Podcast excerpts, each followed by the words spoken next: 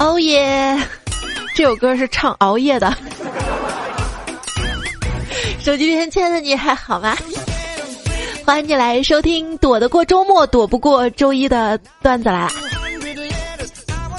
我是不要躲我啊，唱歌除外。当得了麦霸旁人很害怕的主播彩彩，就有一次嘛，我去唱歌唱 K 的时候啊，旁边一个朋友点了一首歌，就问我彩彩，这丑八怪你要一起唱吗？我说实在不好意思啊，这首歌我不会唱。他说没关系啊，你不会唱你可以演啊，一演啊，本色出演是吧？有时候在想，韩国可能是最早领悟这个社会是看脸的国家了吧？所有整容是吧？日本有化妆，我们有 P 图。我告诉你，化成灰我都认得你，但是化了妆就不一定了吧？卸了妆更不一定了。当我每次拿起粉底液的时候，就仿佛听见我的化妆品们集体的嘘，这个嘘声啊，你终于舍得出一次门了。也是谁没事在家里化妆啊？刚才出门前呢，就称了一下体重，居然瘦了20斤。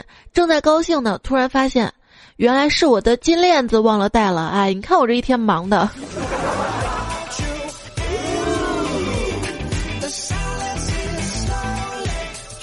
到外面去吃饭嘛，邻桌一个胖妹子啊，盯着面前的菜，特别嗲的说道：“哎呦，好多肥肉啊！”她对面男朋友就冷笑道：“呵呵，我还以为是饭菜见到你之后会说话了呢。”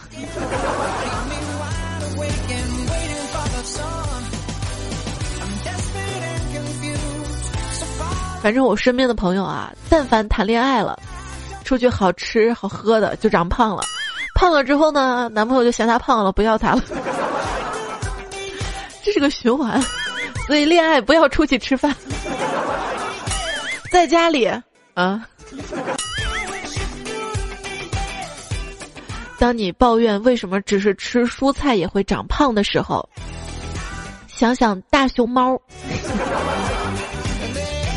其实吧，年纪轻轻的你，不要总觉得已经跌入到了人生的低谷了，其实你还有很大的下降空间呀。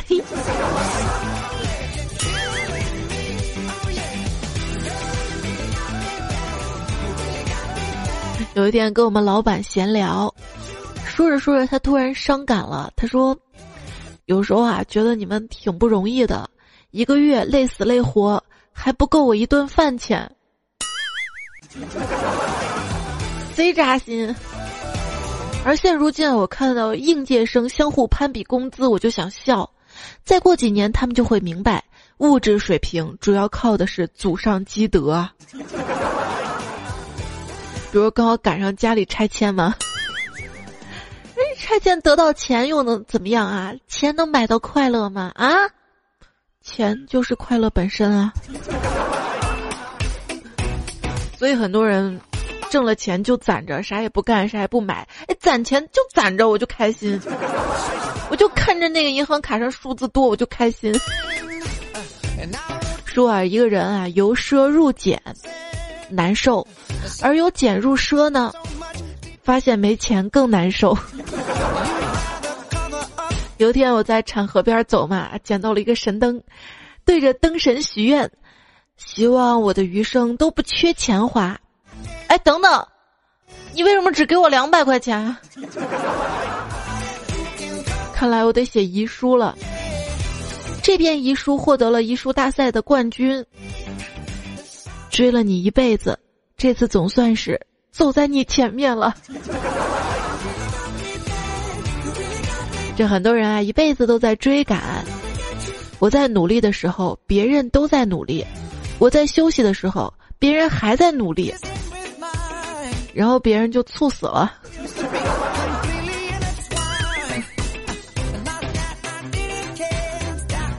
闺蜜这2天愁眉苦脸的，好像有心事儿。问她怎么了，她说我把工作辞了。我说怎么辞了？你这才工作几天啊？难道你们上司骚扰你啊？他说：“哎，好主意啊！这两天我正愁怎么跟家里人解释呢。”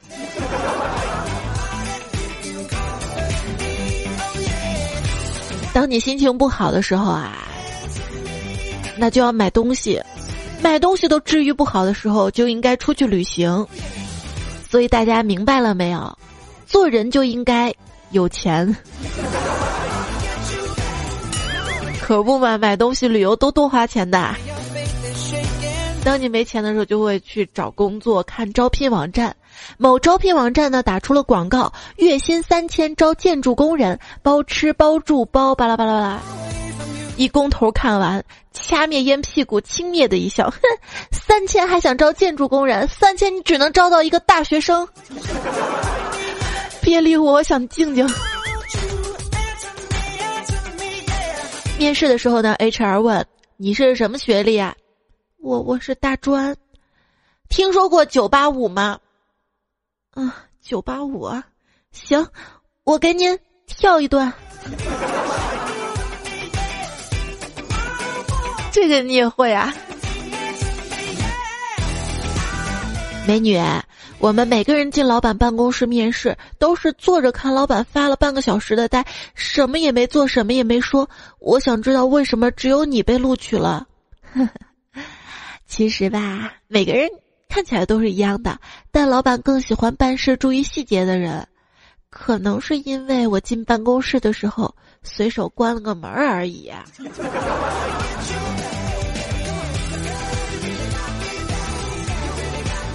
所以说进老板办公室要随手关门啊。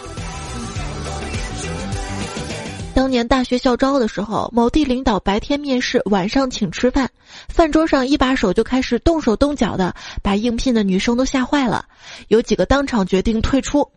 以前吧，觉得领导太性急了，现在分析这是快速的筛选对象，有节操的主动退出，招过去的100%都是服服帖帖的。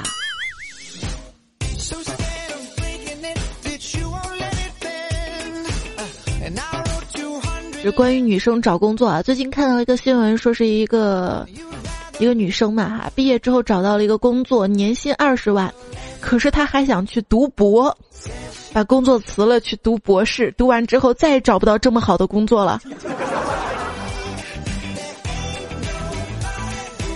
你说女人什么样才是成功的呢？那天去面试，面试官就是个美女，她问我，你觉得什么样的女人才叫成功？我说当然像您一样了，具体说说吧，就是敢于问一个不成功的女人关于什么是成功女人的问题，并希望她能成功的回答这个问题。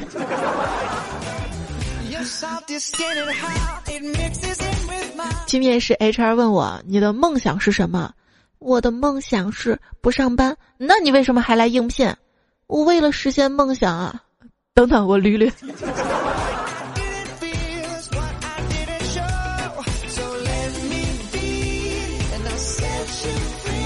在面试当中啊，进来了一个同学，面试官看了一下他的登记表，就不解地问，你的姓名栏里为什么写着 EP？ 你的英文名是 EP 吗？这同学沉默了几秒钟之后说，老师，我姓印。印刷的印。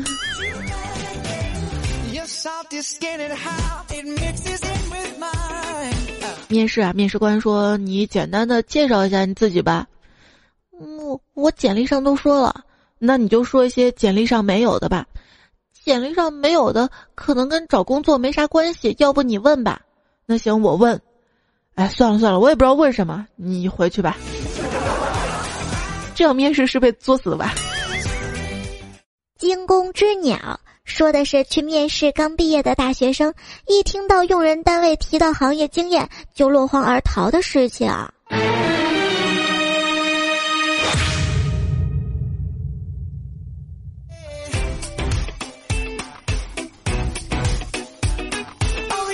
朋友今天特别高兴的跟我说，哈哈耶！经过了3轮面试之后，我终于找到了个新工作。我说哇，恭喜啊！居然通过了3轮面试，你太优秀了！而且能设置3轮面试的一定是大公司。你快跟我们分享一下，你进的是什么公司啊？是邓三轮。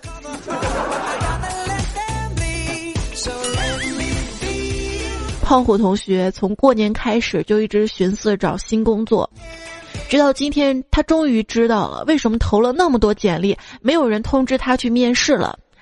因为他原本应聘的是高级工程师，结果简历上写成了搞基工程师，坑人的输入法呀。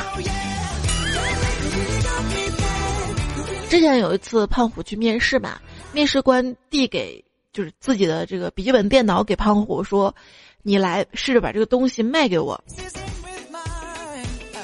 胖虎同学就登录自己的 GitHub 下载了勒索软件，熟练的运行，然后把电脑递给了面试官，给我$500，不然你的文件就别想再拿回来了。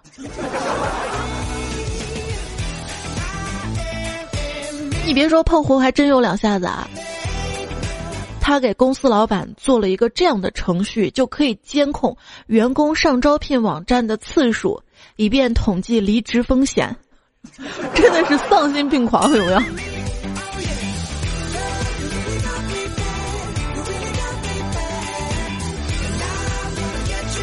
说到招聘，以前我们公司的人力部长让招聘专员负责招聘了一个招聘经理。因为没有说清楚福利假期的问题，招聘经理入职后发现被忽悠了，然后把负责招聘他的专员辞退了。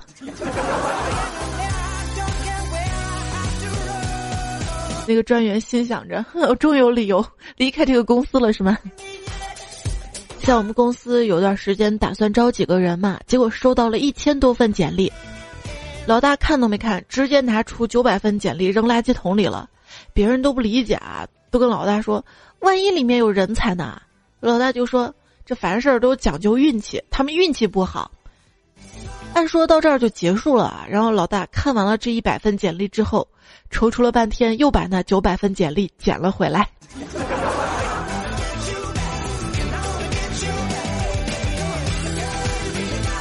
像我那年面试阿里被拒绝了，后来我发誓一定要加入他的死对头。于是我通过努力终于加入了京东，成了一个快递小哥。后来我想起了被阿里拒绝的原因，就是当时交报名材料费嘛什么的，我用的是微信支付。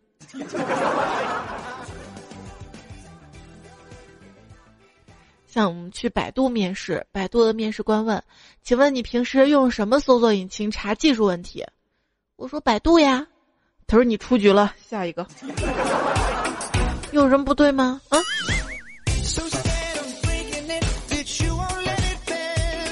然后我去腾讯面试，腾讯面试官说这个文凭跟论文都不是你的呀。我自信的说这就是我的。腾讯面试官说恭喜你，你被录用了。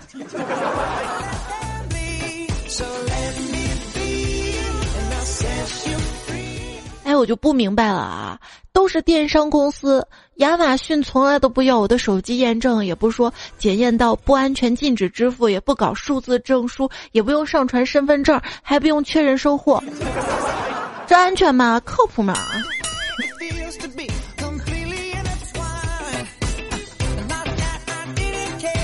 这个时代了不起啊，我们楼下的煎饼摊子都 O2O 了，不是呕吐，是 O2O， 只接受微信在线交流，现场拒绝讲话，用一个纸箱子把摊子夸叽夸叽包起来，就露一个小洞。你买煎饼吧，在微信订好，提出各种要求，下来扫个二维码就可以取走煎饼。目前生意炸裂，城管都不敢管，以为是高科技产业试点呢。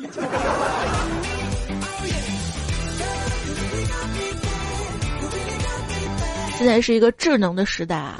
那天就被一个土豪带去参观花了几百万装修的房子，那叫个气派啊！我就问他，你花那么多钱装修，咋不弄点智能家居呢？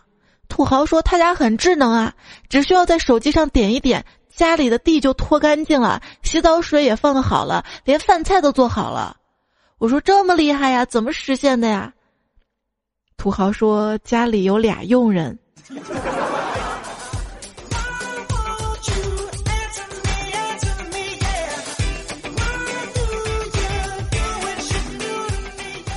这智能家居啊，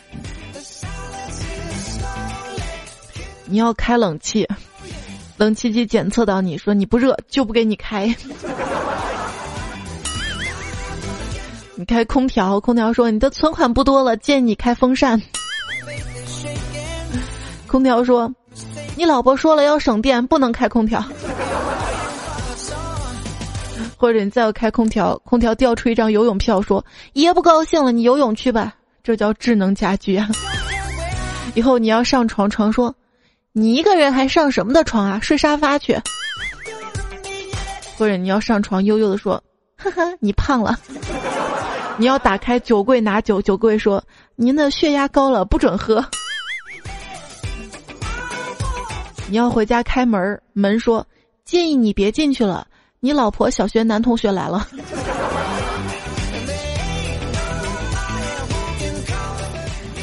但是智能家居在有些人家就搞不起来，比如说我们家，像我妈习惯性出门要关电闸，一关电闸那啥智能都得歇菜啊。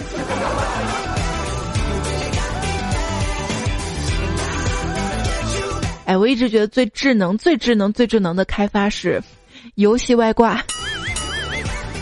绝地大逃杀，官方也不用封号，只需要检测出来外挂之后，把所有外挂集中到一场比赛，感觉就跟养蛊一样，就看谁能活到最后，成为真正的外挂之王。结果有一位普通玩家被系统误判进入到服务器，最开始被虐得体无完肤，最后终于偶尔吃鸡走出了这个服务器，那一天他再无敌手。我说这就跟玩人机有什么区别呀？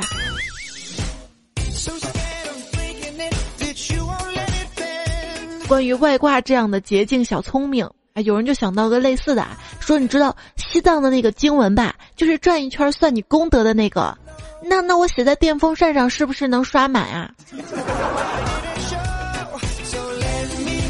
你的速度快，光速是最快的啊，约为每秒300000公里，相当于当你听到你妈妈走近时关闭色情网站的速度。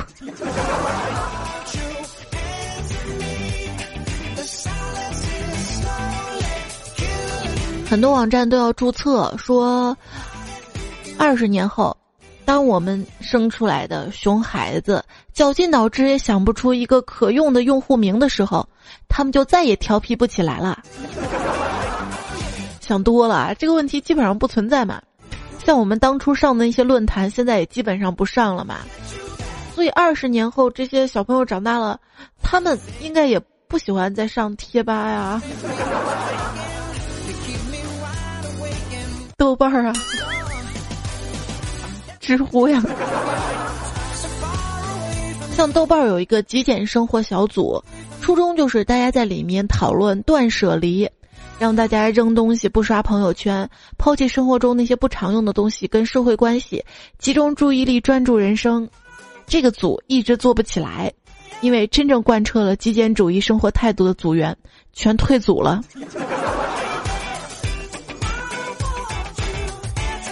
还有知乎这个网站啊，我一直觉得知乎这个网站就应该拆成如何评价网、什么感受网、不管是不是就问为什么网，能拆3个呢。有人说知乎让我想起了大学时代坐过的一趟趟载满情怀的硬座绿皮列车，无论用什么姿势都难以入睡的凌晨2、3点钟，充满激情的中年男子拿起保温杯，喝上一口浓茶，大声地向周围不爱世事的学生们毫无保留地传授成吨的老子走南闯北的人生智慧啊。我现在也是走南闯北，在网上说人啊，在网上是变态的话，现实中可能是个绅士；在网上很有趣，现实中可能是沟通障碍；在网上是个疯子，现实中可能是个认真的人；网上软妹子，现实中是个男的；网上很可爱，现实中可能是个中年大叔；网上留言一堆，现实中沉默寡言；在网上是垃圾，现实中还是个垃圾。这网上啊，遇到一些事儿，一般规律就是第一部事件发生，全民一边倒的谴责强势的那一方；第二部剧情就反转啦，有人开始指责原来被认定是受迫害的那一方；第三部双方就开始展开了骂战，相互指责对方是五毛或者是公知；第四部睡醒一觉，大家把这事儿就给忘了。骑共享单车去坐高铁，被送外卖的小哥撞了，小哥手机支付给你100块钱汤药费，这就是现代的新四大发明。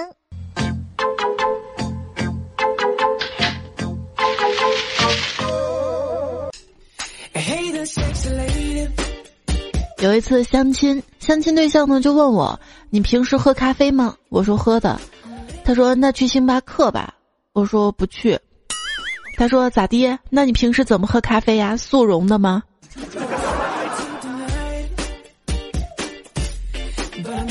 鄙视我。当然我也不会说我平时喝咖啡都是公司免费的或者是飞机上免费的，而且通常都是困得不行了要工作喝。对，千万不能受那些手里拿着星巴克的人误导，以为附近有星巴克，他们很可能是抓了个纸杯逛了一天，甚至跨了几个区。最近网上看一篇文章说，你家附近为什么没有星巴克？大概是通过大数据分析了一下，星巴克喜欢开店选址的一些地方，比如说什么核心 CBD 区啊 ，CBD CDB。CD 一直逼逼，还有地铁周围啊，而且说这个星巴克的距离可以反映房价啊，这个我就不懂，但我知道哈根达斯开的地方那肯定比核心还有核心。在一个家哈根达斯冰淇淋店里面，服务员端来一杯柠檬水，问我小姐你要喝点什么吗？我喝了一口水，打开菜单翻着，抬头问他有刀削面没？他先一脸诧异，然后不客气地说这不是山西面馆。我说那不好意思进错店了，说完就走了出来，感觉没有刚才那么渴了呢。新技能推荐给大家。这老板遇到你这样的顾客也没谁啦。有一位开饭店的老板就说啦，刚才在店里碰到一个顾客，他兴奋地望着我问我记不记得他。我当然记得他，没有第二个人能干出下雨天打不到车就出个外卖费让我送他回家的事儿了。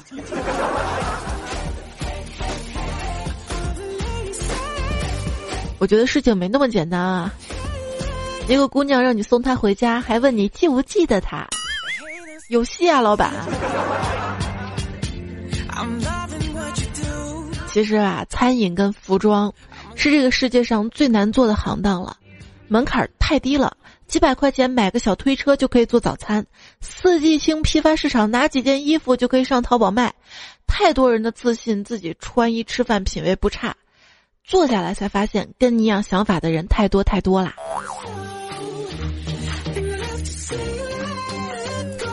那到底做什么呢？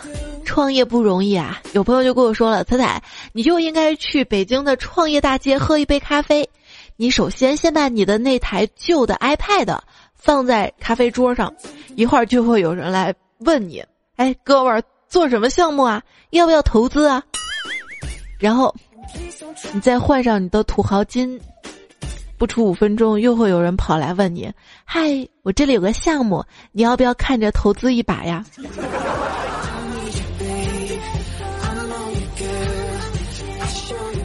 都说机会总是留给有准备的人，可谁能想到机会只有一个，而有准备的人却有那么多。不过有一个准备一定要做啊，就是当给领导发你做好的报告啊 PPT 啊方案啊节目稿啊交之前，你要把这个文件名里的修改2修改3修改4直接改成修改5修改6，这样领导就知道我们很辛苦啊，居然改了那么多版呐，就特别容易通过哈。新技能 get。当然客户呢不是那么好搞定啦，客户觉得你这个网站啊做得很丑，为什么别人家的 C 网站就做得那么好？来设计你说说看，因为那个 C 网站也是我做的，这就尴尬了。每个人的审美都是不一样的，我要一个五彩斑斓的黑。前几天遇到一甲方，他们说钱不是问题，关键是要便宜。哎，你是要性价比吧？好多问题没办法解决啊！生活里的80%的痛苦都来自于上班，但是我知道，如果我不上班，就会有100%的痛苦来自于没钱，所以在上班跟没钱之间，我选择了上班吧。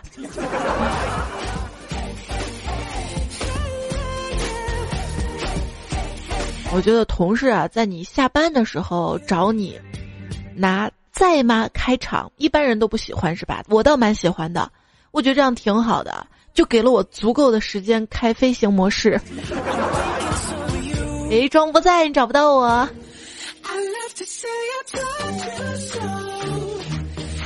公司的招聘要求里面写热爱生活是怎么理解的呢？我工作这么一段时间，我琢磨出来啊，这所谓热爱生活其实就是间接的告诉你不要在在职期间内自杀，给公司添麻烦。职场第一准则，千万不要让你的老板知道你会开车，如果你的工作不是司机的话。然后你车还得给老板开，然后你的工作还不能耽误。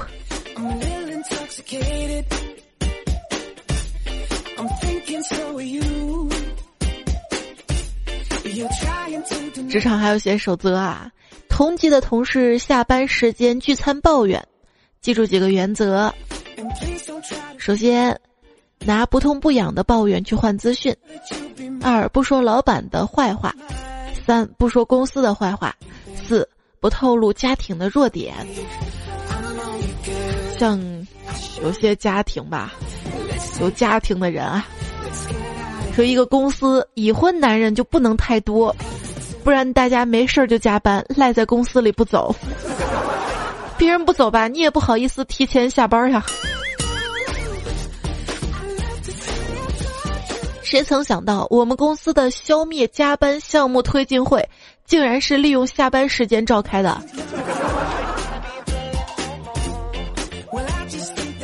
职场这么多年的感悟就是，那些老板自以为特别牛好玩的拓展训练，其实只是变相浪费员工宝贵周末时光的傻叉活动。就感觉那些旨在培养所谓的团队意识、集体意识行为，实际上就是培养反团队意识跟反集体意识。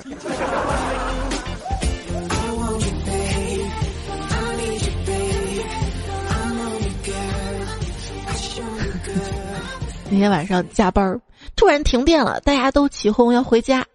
我们老大说不准走，马上来电。我只好抱着手机玩，不知道过了多久，终于来电了。我大喊嗨，来电了！环顾四周，空荡荡的办公室只有我一个人，连老大都已经走了。手机害人。你加班是正常的，因为你来得晚。因为有一天嘛有事儿上班来晚了，我就把工作群的昵称改成了正义，这样大家就知道了，正义也许会迟到，但绝对不会缺席。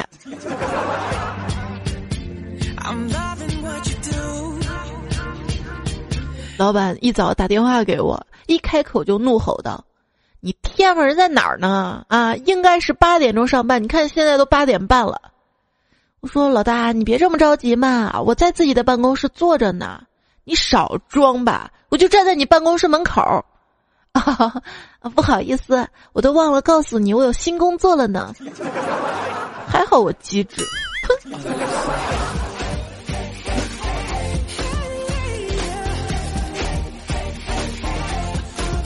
上班的时候，老板突然拿着单反相机来到我面前，给我查。应该是咔咔咔咔拍了几张照片，嘴里说着cos 的真好。我说我 cos 什么了？你看你啊，一天什么活儿都没干，还坚持 cos 了一个努力工作的人呢。被你看穿了。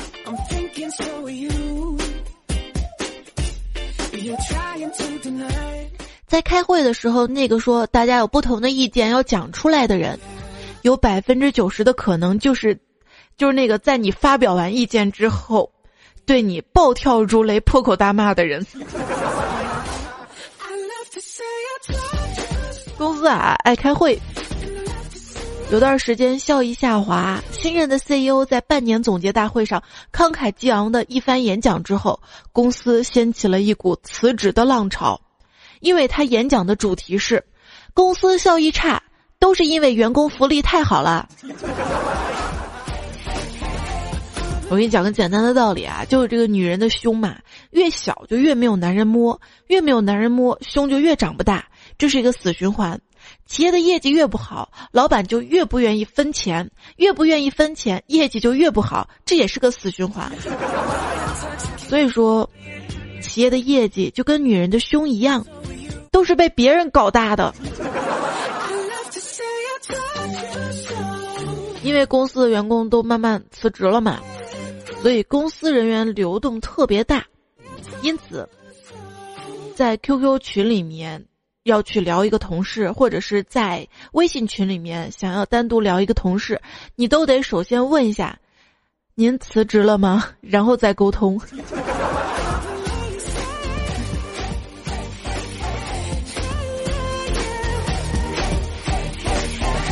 有的人是属拖把的，事情拖着拖着就一干二净了。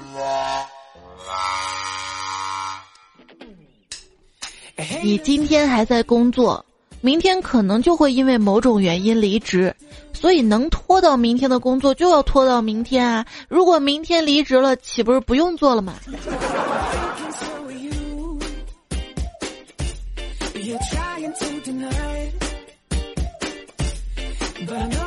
今天我可是向老板表了忠心的，为公司我万死不辞职。打死我也不辞职，我要工资。一颗牙齿松动了，就好像是一个人已经提出了离职申请，但还是要再拿1个月工资才走的状态啊。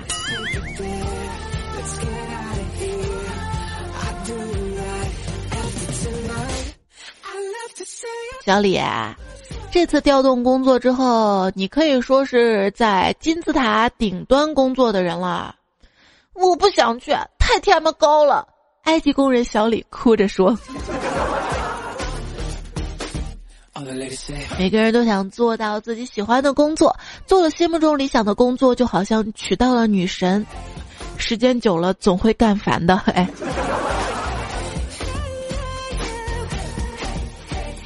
夏天坐地铁上班嘛，经常可以看到一些穿着暴露的女生，小吊带、大露背。还有超短连衣裙什么的，每次看到他们，我都默默在想，果然小时候好好学习，长大了才能在有空调的公司上班呀。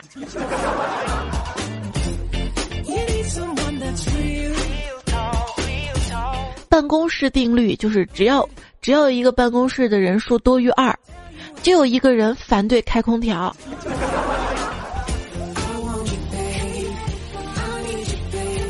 说到定律，薛定谔养的猫，薛定谔养的猫啊，后来提出了一个著名的理论：我的主人在盒子外面，同时处在认定我死了跟认定我活着2种状态。这一理论被称为“猫的薛定谔”。我感觉我的手机是薛定谔的手机，就是那种掉到水里之后把它晾干。在开机前，你不知道这个手机是坏的还是好的。薛定谔的手机，不，彩彩的手机。如果手机的耳机总是纠缠在一起，而鞋带总是自动的松开，那为什么我们不能用耳机做鞋带，然后用鞋带制作耳机呢？用耳机系鞋带啊，耳机那个头那么大，塞不到孔里。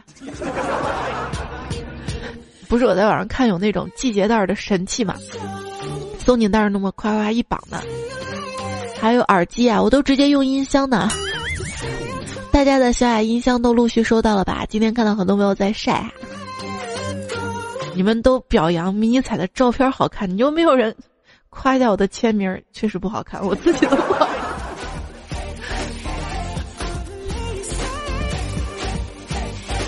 接下来时间呢，我们再来看大家的留言啊。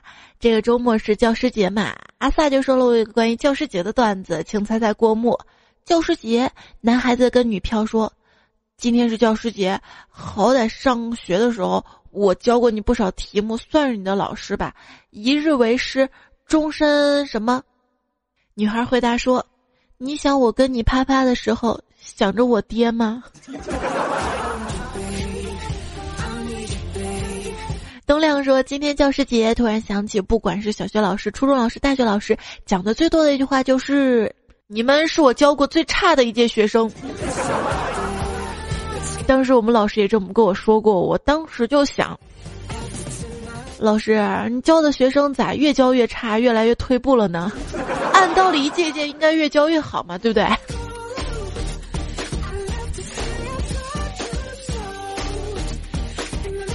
玉冲说：“彩呀，现在的手机流量是越来越便宜啦，就是我现在用的大网卡，一个月50-60块钱，几乎可以说是随时随地看电影、看电视剧啦。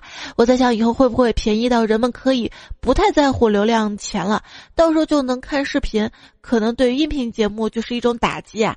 我都没为自己担忧，先为你担忧了，是不是脑洞太偏了？”那现在在有 WiFi 的情况下，你也是会听我的节目而。对不对？不过说到这个脑洞啊，大脑真的太神奇了，就感觉每次跟家人讲话的时候嘛，大脑会自动开启语言净化模式，所有的我擦都会自动转成我去，所有的这个人真 TM 傻叉就会自动转成这人有病吧，我勒个去，他这个什么什么什么什么什么什么玩意儿都会自动转化成一个深呼吸，闭目3秒钟。并不简单。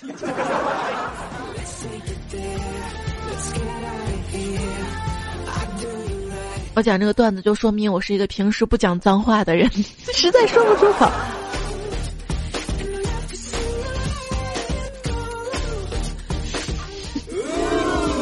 是的嘛。琪琪说，闺女拿着手机玩 Siri， 给我讲个睡前故事吧。Siri 温柔的回应说，听话，把我放下，你就能睡着了。我竟然不知道他原来那么智能啊！小看人工智能了吧？小雅，我想要啪啪啪。小雅会说，我下面有一个电源插孔。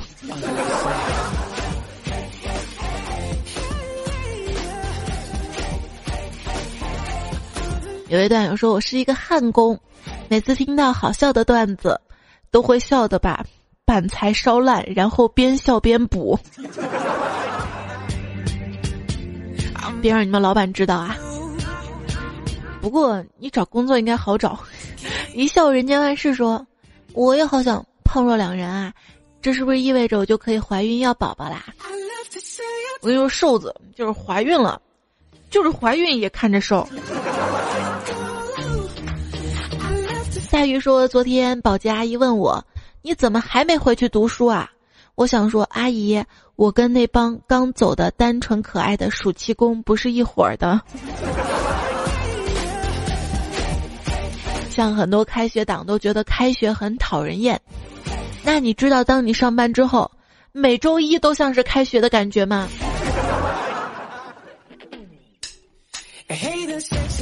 马子孙说，不想当厨子的裁缝不是好司机，不想长成大树的小草不是好小草。你家小草能长成大树啊？长成大树那是树苗，不是一个基因好吗？不想回信息的小子不是只好鸟，你自己看着办吧。夜风无畏说，在我给你留一个我昨天经历的尴尬事，我敢说你绝对没有见过。话说我哥们儿这2天在我们家玩，我去超市买猪肉、面条各种菜，准备做卤面条。回家切猪肉时候发现，猪肉上面居然有个奶头，顿时我哥们儿就尴尬了。我过去看了看，确实是一个奶头啊！我买了十几年的猪啊，第一次见到这样，老实说感觉有阴影了。不然呢，每次，那个算是猪皮上的吗？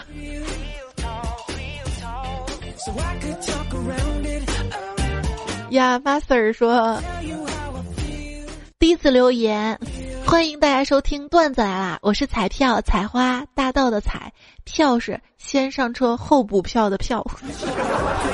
大辉说：“大家好，我姓马，我家是卖啤酒的，所以他们都叫我马卖啤。”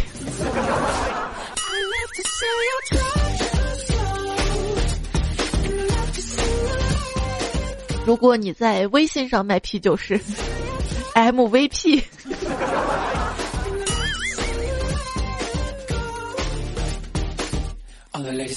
玄虚子墨说，对面是一个漂亮的女人，她时不时抬头看我，后来她居然把手机递给我，我一看是添加朋友的界面，我瞬间就明白了，熟练的点击了公众号，然后输入彩彩，找到了你，点了关注，我是不是步入了真爱粉系列呢？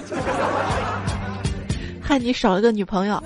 平凡之路说，知道你这两天要更新，一直在等你，有一种习惯叫等待彩彩，我只想对你说，你的世界没有我，可是我的世界已离不开你，爱你100年，仅此而已。我的世界怎么能没有你呢？有你的留言呀。迷你壮说，彩彩最近听了你2013年8月22日那天段子，你那个时候没有男朋友，你说不想要女儿，怕女儿遇到坏人和坏老师，后来你在8月23号那天段子里说，有希望生个女儿，因为女儿是妈妈贴心小棉袄。现在4年过去了，希望迷彩茁壮成长，彩彩要天天开心。是想要一个小棉袄啊，又怕这个小棉袄被别人抢去啊。大柯说，下个喜马拉雅就是为了让彩彩能看到我，是从播客转过来。大俊，有没有这样的老铁们送我上顶楼哟？在播客不是也可以有5颗星好评留言的吗？谢谢所有好朋友们的留言支持，谢谢大家的5颗星好评，还没有好评的朋友记得好评一下，没有播客的朋友下载一个播客。开个玩笑啊，只有苹果有哈。你看上顶楼的是桑内说，点我瘦10斤，夸夸大家都点，这就跟迷信是一样的，我宁可信其有。东方很帅说，每赞我一下彩彩胸就大0.1杯，有了100个赞之后，彩彩就成了 A 杯了，就是我现在是负的吗？负的还好，他没法锤，你知道吗？沙发有。Because of you， 砖头，无心，小老鼠没了耳朵，花飞花的格调，潇潇摩卡利豆奶，天蝎 ，MIR 巴拉巴拉，小丑，韩泰锦湖，还有宁采大白说了哈，他说。今天读到一首孩子的诗，从明天起做一个幸福的人，喂马劈柴周游世界，然后说给一位朋友了，他说这诗好有道理啊，说为什么，他说这都没看明白吗？为啥劈柴周游世界？我都要做个幸福的人了，干嘛要劈柴呢？我肯定周游世界呀。然后我就尴尬了。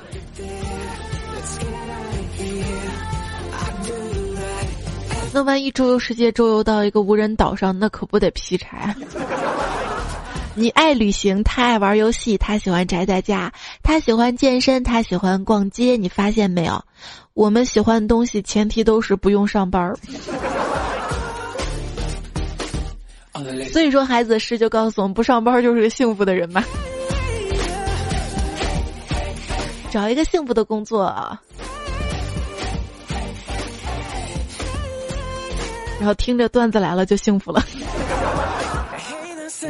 今天节目要结束了，非常感谢你的支持、收听、守候。明天周二的糗事播报还会再见面，谢谢单大山，是允许你支持本叔叔。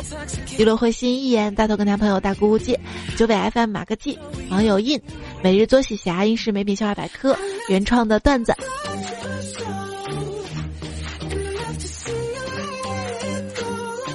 啦，就这样啦。今天这2天更豆版都是因为迷彩上幼儿园托班了哈，我得早早的哄他睡觉，不能再熬夜了。我尽量呢也作息调整过来哈，尽量白天就更啦，这2天调整中哈。好啦，明天我们再会啦，拜拜。歌完了吧？电脑上的 Ctrl 加 Alt 加 Delete 相当于对电脑说：“把你们经理叫过来。”